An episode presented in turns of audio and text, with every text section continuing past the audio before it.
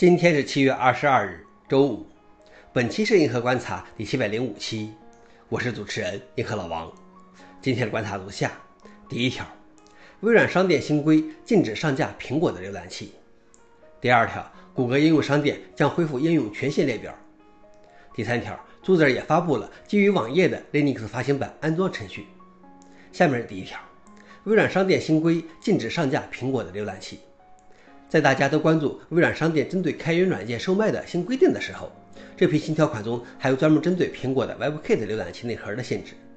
如果想要在微软商店提交浏览器产品的话，只能使用 Chromium 内核和 j k r 内核，其他内核例如 WebKit 等都是不被允许的。微软给出的解释是平台兼容性和安全性考虑。WebKit 主要是苹果的 Safari 浏览器所使用的引擎，而 Chromium 是微软 Edge 和谷歌 Chrome 所使用的内核。即可是 Firefox 使用的内核，这和苹果在 iOS 和 iPadOS 上的政策如出一辙。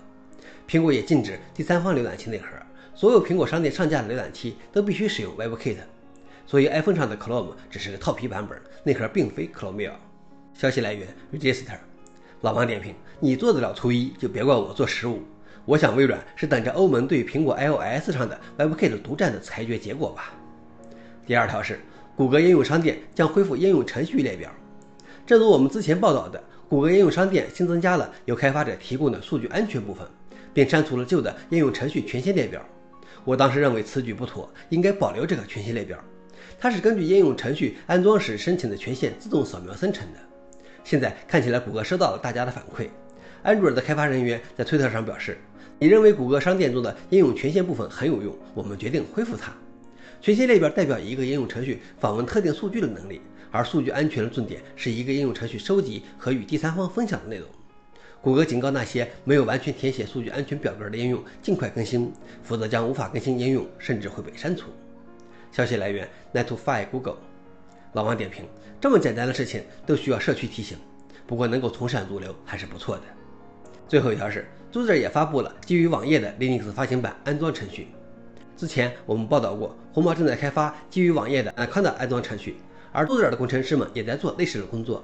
这个名为 Dinstall 的安装程序建立在 Yast 之上，最近发布了0.4版。Dinstall 今年年初宣布的，并于三月份发布了一个试验性的版本。这个安装程序有一个多进程架构，可以安装多个产品，因此用户可以在安装时选择 OpenZooser、TomRaider、LibMaco、Lip 等不同形态，并简化工作流程。消息来源 f o r e n i x 老王点评：明明是朱子先搞的，怎么就被红帽抢了戏了呢？想了解视频的详情，请访问随附的链接。好了，以上就是今天的硬核观察，谢谢大家，我们明天见。